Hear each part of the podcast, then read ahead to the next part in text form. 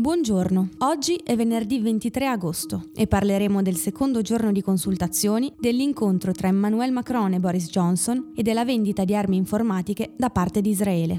Questa è la nostra visione del mondo in 4 minuti.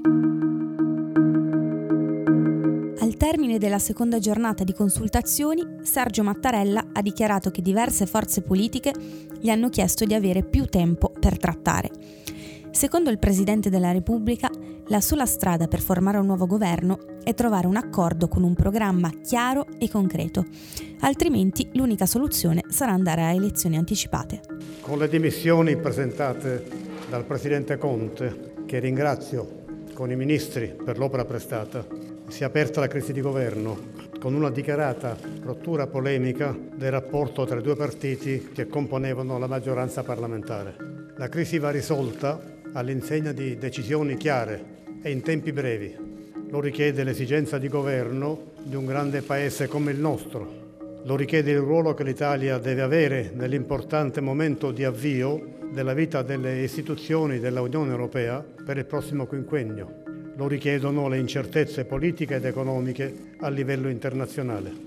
I gruppi parlamentari avranno quindi ancora qualche giorno per dialogare tra loro e raggiungere un'intesa, Ieri Nicola Zingaretti ha ribadito l'apertura della direzione PD verso una nuova maggioranza con il Movimento 5 Stelle, sottolineando alcune condizioni imprescindibili per trovare un accordo. D'altra parte, Luigi Di Maio, senza mai nominare esplicitamente i Dem, ha elencato a sua volta 10 priorità irrinunciabili del gruppo, tra cui il taglio dei parlamentari, osteggiato dal PD. Intanto, anche la Lega di Matteo Salvini ha ribadito la disponibilità a un riavvicinamento con l'ex alleato di governo. Le nuove consultazioni sono previste per martedì prossimo.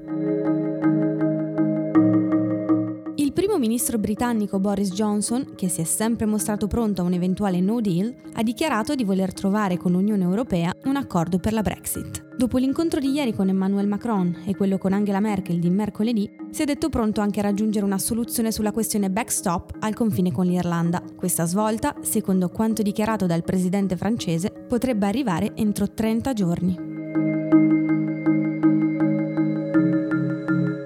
Israele avrebbe allentato le norme per la vendita di armi informatiche. Le aziende potranno ottenere in modo più rapido le licenze per la vendita e l'esportazione di tecnologie per il monitoraggio di dispositivi e comunicazione online. Secondo quanto confermato dal ministro della difesa israeliano a Reuters, l'obiettivo è facilitare le aziende e le esportazioni nel rispetto degli standard internazionali e senza mettere a rischio la privacy dei cittadini. Ma le organizzazioni per i diritti umani sostengono che questi prodotti vengono venduti senza adeguati controlli e rischiano di essere sfruttati dai governi per controllare i nemici politici e reprimere il dissenso.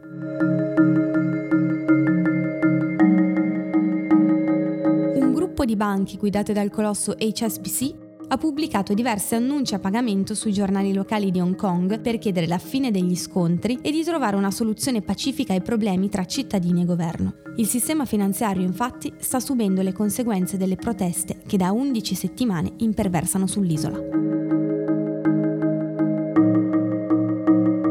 Ieri Teheran ha presentato il suo nuovo sistema difensivo antiaereo e antimissile a lungo raggio. Lo sviluppo di queste strumentazioni da parte dell'Iran è il risultato di un'importante crescita dell'industria nazionale a fronte dell'impossibilità del paese di importare armi dall'estero a causa dell'embargo internazionale. Oggi il ministro degli esteri iraniano incontrerà Emmanuel Macron, che si è offerto di negoziare un alleggerimento delle sanzioni contro il paese. In cambio, il presidente francese chiede il pieno rispetto del patto sul nucleare stipulato nel 2015 dalle potenze mondiali. Per oggi è tutto da Alessandra Lanza e Rosuliassi. A lunedì.